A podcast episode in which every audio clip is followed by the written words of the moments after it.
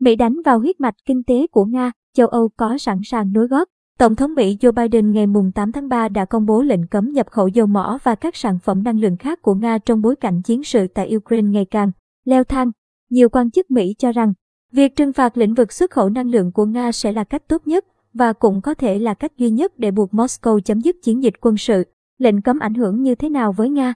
Nhiều ý kiến cho rằng, lệnh cấm của Mỹ phần lớn mang tính biểu tượng bởi Mỹ phụ thuộc rất ít vào năng lượng của Nga, do vậy, tác động đối với nền kinh tế Nga cũng rất nhỏ. Mỹ chỉ nhập khẩu một lượng nhỏ dầu mỏ của Nga và không mua khí đốt tự nhiên của nước này. Theo cơ quan thông tin năng lượng Mỹ, dầu thô của Nga chiếm chưa đến 2% tổng lượng dầu mà Mỹ nhập khẩu trong tháng 12 năm 2021. Nhìn chung, dầu thô và các sản phẩm dầu mỏ của Nga chỉ chiếm khoảng 5% tổng kim ngạch nhập khẩu của Mỹ vào cuối năm 2021. Về phía Moscow, do lượng dầu xuất khẩu sang Mỹ khá ít, nên nước này có thể tìm kiếm những khách hàng khác để thay thế, có thể là Trung Quốc hoặc Ấn Độ.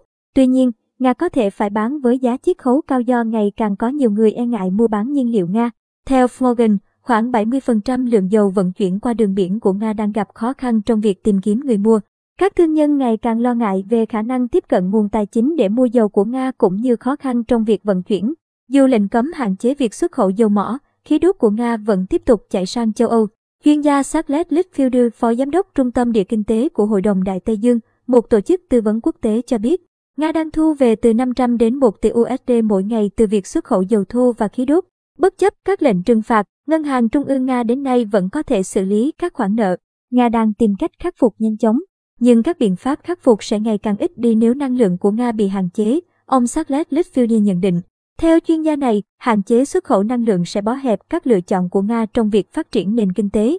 Mỹ và phương Tây đã trừng phạt Ngân hàng Trung ương Nga, hạn chế sự tiếp cận của nước này với nguồn ngoại tệ. Nhiều doanh nghiệp tại Nga đang phải dừng hoạt động và nhiều nước tạm dừng nhập khẩu hàng hóa của Nga do lệnh trừng phạt. Ông Litfield lưu ý, năng lượng luôn là lợi thế của Nga. Vì thế, các lệnh trừng phạt về dầu khí sẽ khiến Nga rơi vào tình thế dễ bị tổn thương hơn nhiều. Biến động mạnh trên thị trường dầu mỏ, khí đốt, Thông tin về việc Mỹ cấm nhập khẩu dầu mỏ của Nga đã khiến giá xăng dầu tăng vọt. Trong ngày hôm qua, mức giá trung bình đã lên đến 4,17 USD trên một ga lăng xăng. Nếu như vào tháng 2, giá dầu mỏ là 90 USD mỗi thùng thì hiện giờ đã tăng lên khoảng 130 USD mỗi thùng. Các chuyên gia năng lượng cảnh báo giá dầu có thể lên tới 160 USD hoặc 200 USD mỗi thùng nếu người mua không được tiếp cận với dầu thô của Nga. Xu hướng đó có thể khiến giá xăng tại Mỹ lên đến hơn 5 USD trên một ca lăng kịch bản mà Tổng thống Biden và nhiều nhà chính trị khác của Mỹ muốn né tránh. Châu Âu có sẵn sàng đi cùng Mỹ. Vẫn chưa rõ Liên minh châu Âu có nối gót Mỹ ban hành lệnh cấm này hay không dù Anh hôm qua tuyên bố sẽ ngăn chặn việc nhập khẩu dầu mỏ của Nga vào cuối năm nay. Không giống như Mỹ, châu Âu phụ thuộc khá lớn vào nguồn năng lượng của Nga. Trong khi Washington có thể dễ dàng tìm nguồn thay thế lượng nhiên liệu tương đối nhỏ mà nước này nhập khẩu của Nga. Chưa kể, Bất cứ sự hạn chế nào đối với lĩnh vực xuất khẩu dầu mỏ của Nga có thể khiến giá xăng dầu tăng vọt ở cả hai châu lục, khiến người tiêu dùng, doanh nghiệp, thị trường tài chính và nền kinh tế toàn cầu lao đao. Lệnh cấm nhập khẩu dầu mỏ và khí đốt tự nhiên của Nga sẽ là con dao hai lưỡi gây nhiều rủi ro cho châu Âu.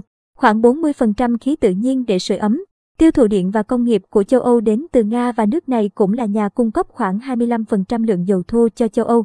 Các quan chức châu Âu đang tìm cách để giảm sự phụ thuộc, nhưng việc đó sẽ cần thời gian. Theo giới phân tích, một biện pháp trừng phạt mạnh mẽ có sự phối hợp giữa Mỹ và châu Âu nhằm vào lĩnh vực xuất khẩu dầu mỏ của Nga khó có khả năng thành hiện thực. Bộ trưởng Kinh tế Đức Robert Habeck ngày 8 tháng 3 cho biết đến thời điểm hiện tại, châu Âu vẫn giữ vững lập trường miễn trừng phạt năng lượng của Nga. Các biện pháp trừng phạt đã được lựa chọn một cách có chủ ý để gây tác động nghiêm trọng đến nền kinh tế Nga và chính quyền Tổng thống Putin, đồng thời tránh được những rủi ro đối với nền kinh tế châu Âu. Vì thế những biện pháp không phù hợp có thể dẫn đến tác dụng hoàn toàn ngược lại, ông Robert Habeck nói. Nga sẽ làm gì tiếp theo? Phó Thủ tướng Nga Alexander Novak cảnh báo nước này có quyền ngừng chuyển khí tự nhiên tới châu Âu qua đường ống dòng chảy phương Bắc 1 để trả đũa Đức vì dừng cấp phép cho dòng chảy phương Bắc 2. Ông Novak nói rằng chúng tôi vẫn chưa đưa ra quyết định này và không ai được hưởng lợi từ điều đó. Tuyên bố của ông Alexander Novak đánh dấu khả năng thay đổi lập trường của Nga dù trước đó. Moscow từng cho biết không có ý định các nguồn cung khí đốt cho châu Âu. Dầu mỏ dễ thay thế hơn khí đốt tự nhiên. Rất nhiều quốc gia có thể tăng sản lượng khai thác và vận chuyển dầu sang châu Âu. Nhưng việc thay thế khí đốt của Nga là điều mà châu Âu khó có thể thực hiện được ngay trước mắt. Phần lớn khí đốt tự nhiên mà Nga cung cấp cho châu Âu được vận chuyển qua các đường ong. Để thay thế chúng, châu Âu nhiều khả năng sẽ phải nhập khẩu khí tự nhiên hóa lỏng LNG. Tuy vậy, châu Âu không có đủ đường ống để phân phối khí đốt từ các cơ sở nhập khẩu ven biển đến những nơi nằm sâu hơn trong lục địa. Mỹ có thể trở thành nhà cung cấp LNG chính cho châu Âu, nhưng để làm được điều đó họ phải mở rộng các cơ sở sản xuất. Hoạt động này sẽ mất nhiều năm và tiêu tốn hàng tỷ USD.